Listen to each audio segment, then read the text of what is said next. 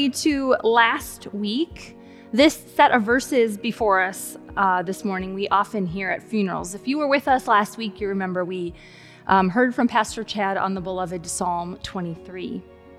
John 14 is the same, it has a lot of memories associated with it. So I'm going to do a pretty big ask to start this morning. I'm going to ask that you all try to forget everything you've heard or have thought about these verses just for the next, you know, eight ish minutes.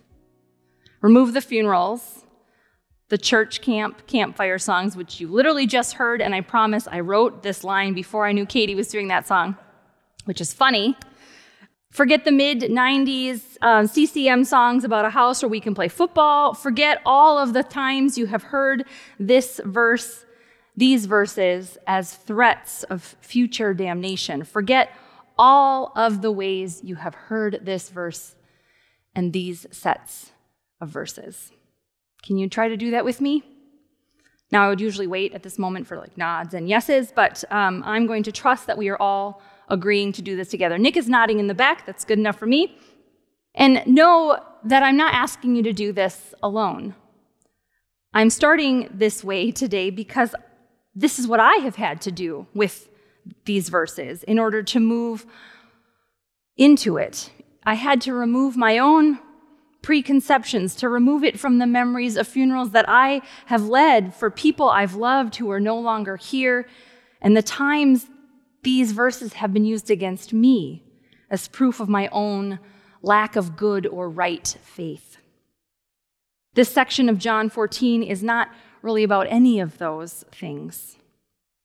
Context matters. Both Pastor Chad and I have said this many, many times before today because it is very, very important. Today's well known verses are in John 14. In John's gospel, this is before Jesus has been arrested, before his crucifixion, before his resurrection.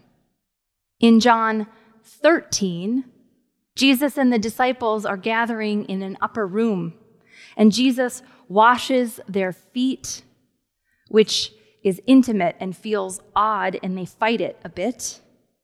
And then they share a meal, and Jesus says, Someone around the table is going to betray me.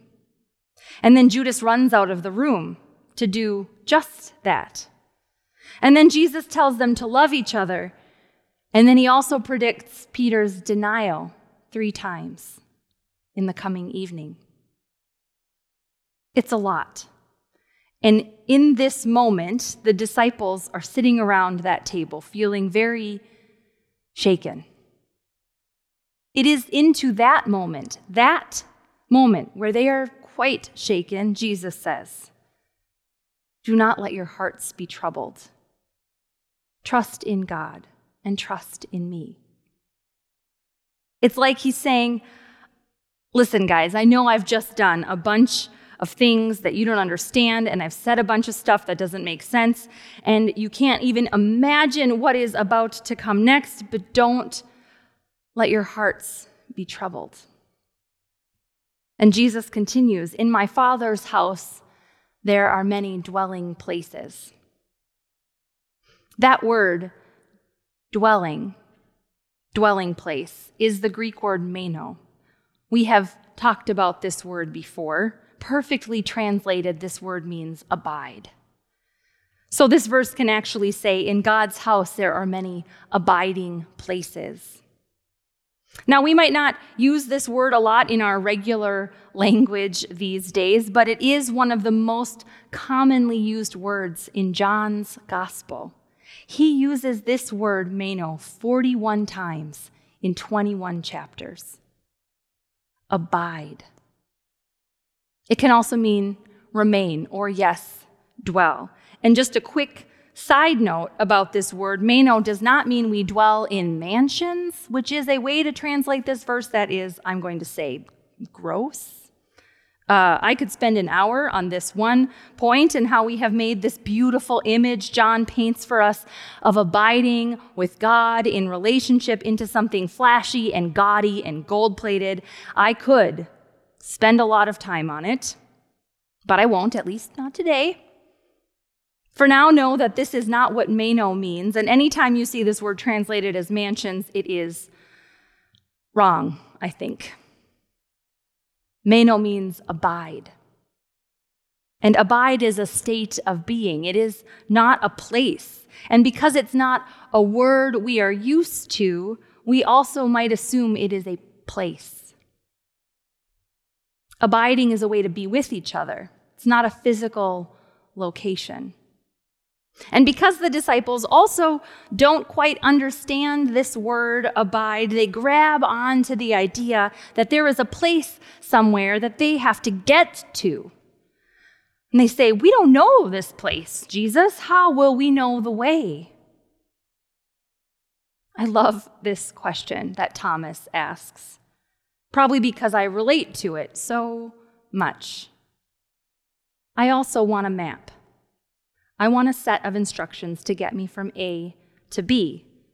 And this year, in this time and place, I read this with a much different sense of not knowing where we are going or what is happening next. I so related to Thomas saying, But we don't know where this place is, so we're going to need you to show us the way. Now, Jesus' reply was not an eye roll or annoyance, but love. You do know the way, he says. You do. I am the way. I am the way. I am the map that you need. I am the place. It is me. This is Jesus allaying fears. You see, the disciples are scared. They don't know what's happening exactly, but they can feel in the air that it is not going to be good. And Jesus offers them this gift of love and care that we have often turned into something quite different. And I have to be honest, it makes me furious to hear this verse used as judgment. The way you come to know God is by knowing me, Jesus says. And you know me. You're sitting with me at this table, he says. When Jesus says, if you know me, you know God, it is a grammatically this thing called a condition of fact, which we, you know, forget our grammar pretty quickly. And so it means if you know me and you do, then you know God. It is a statement of fact. And that you in the Greek is plural. This is not an individual you, like the thing you have to do is believe the right way or say this perfect prayer, right? This is you all. You all know me, so you all know God. It has already happened. You already know. There is not a single requirement given to this knowing. No prayer you have to say, no doctrine you need to follow. Jesus has made the way. When he says, No one comes to the Father but through me, he means the way. He has made the way for us to know God. He is that way. Now, I understand how to some this can sound exclusionary. I do. I do understand it. I can even understand how people have read it this way because we certainly like to find ways to show how we are right and someone else is wrong or how we are in and someone else is out. We, we really enjoy that work. Jesus is saying, through Jesus, we know God. But what he does not say is that the reverse is then true. He does not say, if you do not know Jesus, you do not know God. That is not here in his words at all. I was on a call this week with author and preaching professor Karoline Lewis. She is a scholar of the Gospel of John, and listening to her talk about this text was by far the best part of my week. She said that John's gospel uses I am statements all over the place. Many of us could name a few off the top of our heads, right? If I was with the room, in the room with all of you, I would have you name some, right? I am the what? Good shepherd, Katie says. I am the bread. I am the vine. Not a single one of those other I am statements have been turned into statements of judgment in the way that this one has. None of them have been preached as statements of exclusion. Not even the one about a gate, which is literally a thing that keeps people in and out. Jesus talks about being an open gate. I am the way, he says. You don't need a map. You don't need step by step instructions. You have me.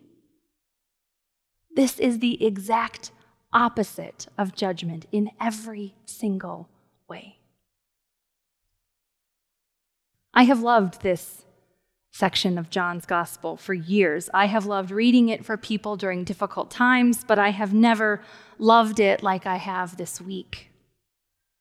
Because as much as you all know, I love sassy and snarky Jesus, this week we have Pastor Jesus. He just offers love and grace and gentle care that I don't think I'm wrong in saying we all need a little bit of right now. And that's why the context of this matters so much. The disciples are shaken. Remember, they do not know what is happening and they're freaking out. And can you imagine Jesus being like, Well, you'd better step in line or else? He says, Meno, abide. Abiding in John's gospel is always, always about a relationship, not a place. It is being with God. It is trusting in a God who abides who stays with us. In my Father's house, Jesus says, there are many places to abide with me. I'm going to prepare a place for us to abide together. And then he is arrested, and he is killed, and he rises again, and in doing so, prepares a place for us to abide forever.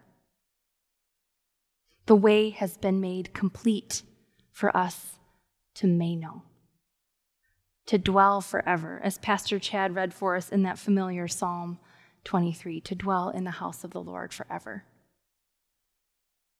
Meno. This is pure grace. And this is for you too. Jesus looks at all of you who right now are panicked and worried about what is next and how we're going to do this and how we're going to do this for so long and says, I've got you. Do not let your hearts be troubled.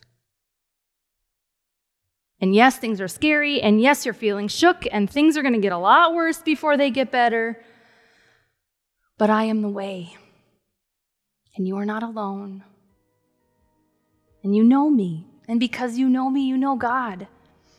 And if I am there, God is there. And we will dwell, remain, abide together. This whole gospel this morning and the whole gospel of John over and over is about abiding, about our relationship, staying with. And this is what Jesus leaves with his disciples before he goes. He says, I am God who stays, who knows you and loves you, who looks at you, you in your fears and anxiety and offers love and care and so much grace. Do not let your hearts be troubled. I am here, and I'll remain.